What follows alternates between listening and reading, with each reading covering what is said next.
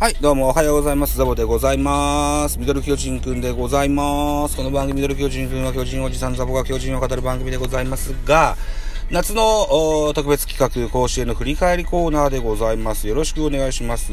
現在は8月21日、えー9時21分といったところで、本日の高校野球もすでに始まっていることでしょう。8月21日の甲子園はどうですか？もう1試合が終了してんの？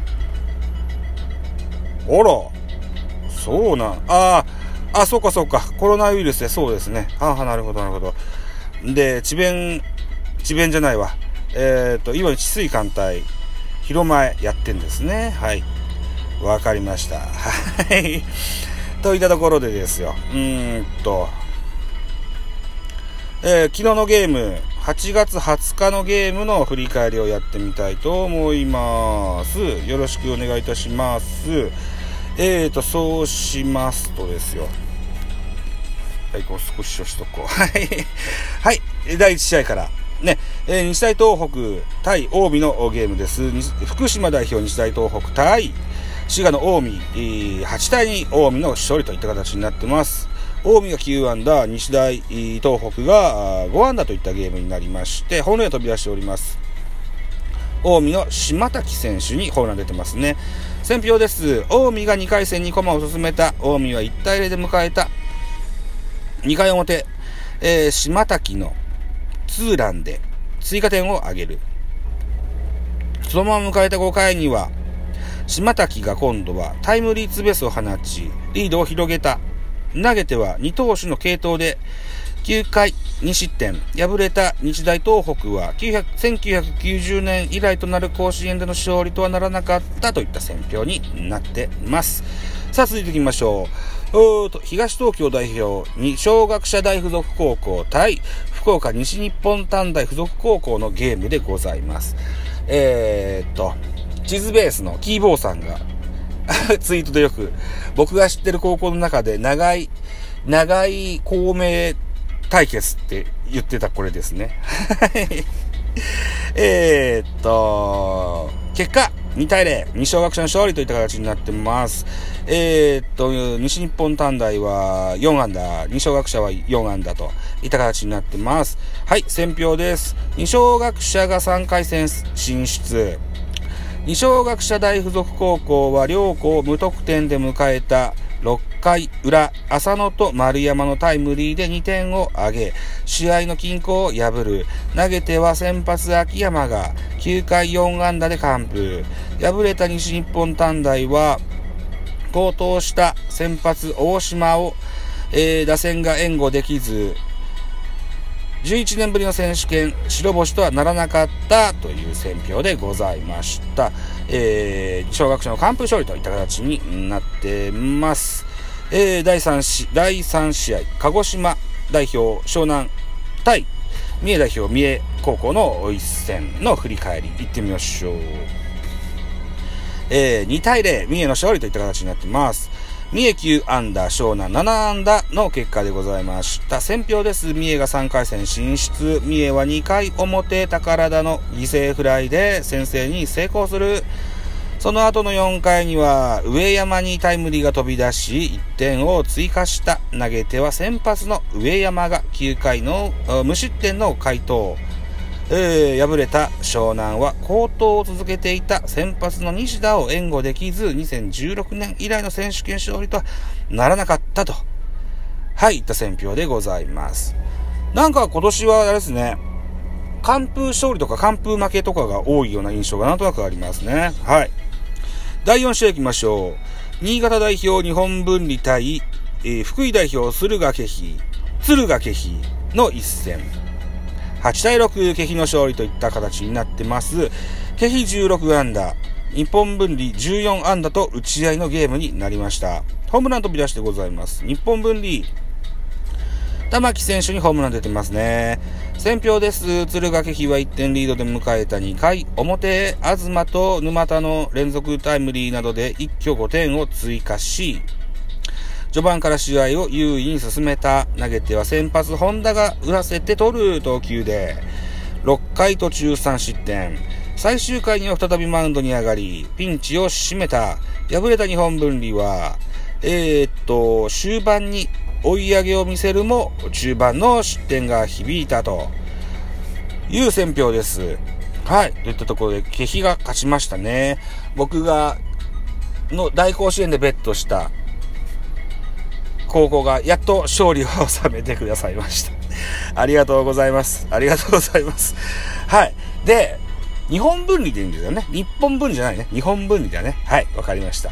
はい。すいません。はい。といったところが、8月20日の4試合の振り返りでございました。そして8月21日、本日の見どころのご紹介でございます。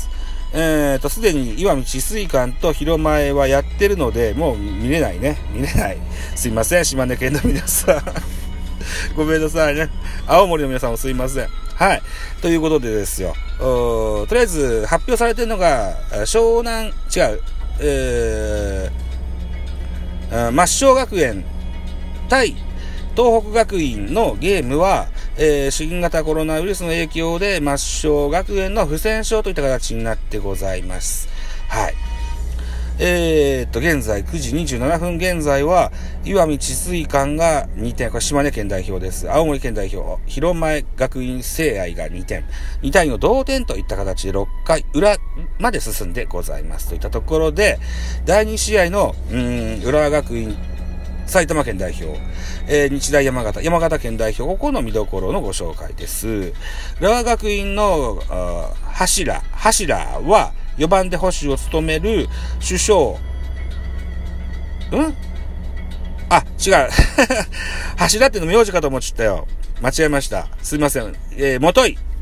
浦和学院の柱は、4番で保守を務める首相、吉田水木と読むのかな埼玉県大会では打率3、4割3分5厘をマークし、扇の要としても多彩な投手陣を牽引した。今夏限り、今年の夏限りで退任を表明している森監督とともに、まずは初戦の白星をつかみたい。開幕戦を制して勝ち上がってきた日大山形。1回戦では佐藤が先制を、先制打を含む2本のタイムリーを放ち、勝利を呼び込んだ山形大会から好調を維持している首相は、この一戦でも快音を連発することができるのかといった見どころ。はい。続きまして、えー、新田、愛媛県代表、対、えー、日本航空山梨県代表のゲームの見どころ、13時プレイボールの予定でございますね。はい、見どころ。えー、新田は1回戦で長谷川が攻守にわたり躍動した。打ってはリードオフマンとして3安打を記録。センターの守備では同点とされた直後に大飛球を候補し、ファインプレーってことですね。えー、流れを引き戻したこの一戦でも磨き上げたプレーを披露できるか。日本航空は初戦をバルデナ、バデルナ、バデルナの完封勝利で、えー、制した。序盤から再三ピンチを迎えるも粘り強い投球とバックの硬い守りで最後まで得点を許さなかった。このゲームでも守備力を武器に勝利をつかみたいといった見どころでございます。バデルナ選手ね。はい。続きまして、智弁学園、奈良県代表対横浜高校、神奈川県代表の見どころでございます。15時30分プレイボール予定のゲームでございます。智弁学園は1回戦で3度のスクイズを成功させるなど小技を絡め14安打で10得点を記録投げては先発した西村が8回の、えー、無失点の回答を披露した。この一戦でも投打で相手を圧倒することができるか対する横浜の注目は1年生の大型。1回戦では土壇場の9回に劇的な逆転性ならスリーランを放ち、チームを初戦突破に導いた。今日も思い切りの良いプレーでチームの勝利に貢献したいところだといったところが見どころですね。はい。尾形選手、1年生尾形選手の逆転サヨナラスリーランは大変見どころがございましたですよね。うん。あと、智弁もね、猛打爆発でした。さあ、今日はどうなるかといったところですね。はい。強豪同士の戦いといった形になってますと。はい。いたところで現在9時31分。はい。えー、実はお仕事中なんですよ。おサボりもこの辺りにしときたいと思います。えーと、今日も巨人のゲームの振り返りと、それから甲子園の振り返りと、あとネット甲子園の振り返りもやってみたいかなと思いますし、新番組を作りたいし、ラジオトークのハッシュタグ企画も3本4本、うん、参加したいし、うーん、し、なんだ、えー、アンカーのシェアカードも作りたいし、ノートにも構想がありますしと、まあ、配信者ととしてとてもこうネタに溢れてるんですけど、時間と体力がなさすぎるという体たらくでございまして、はい、これからもやっていきたいと思います。あと、なんだ、ポッドキャストのランキング、スポーツランキングでもこのミドル巨人くんが、あの、ランキングに入ってましたね。うん、随分とご好評いただいているようでございます。どうもありがとうございます。えっ、ー、と、皆さんのご期待に応えれるよう今後も努力してまいりますので、ぜひ、えー、お聞きいただけたらと思います。そのためにもちゃんとお仕事頑張ります。あと、締め工場なしです。バイバイキーン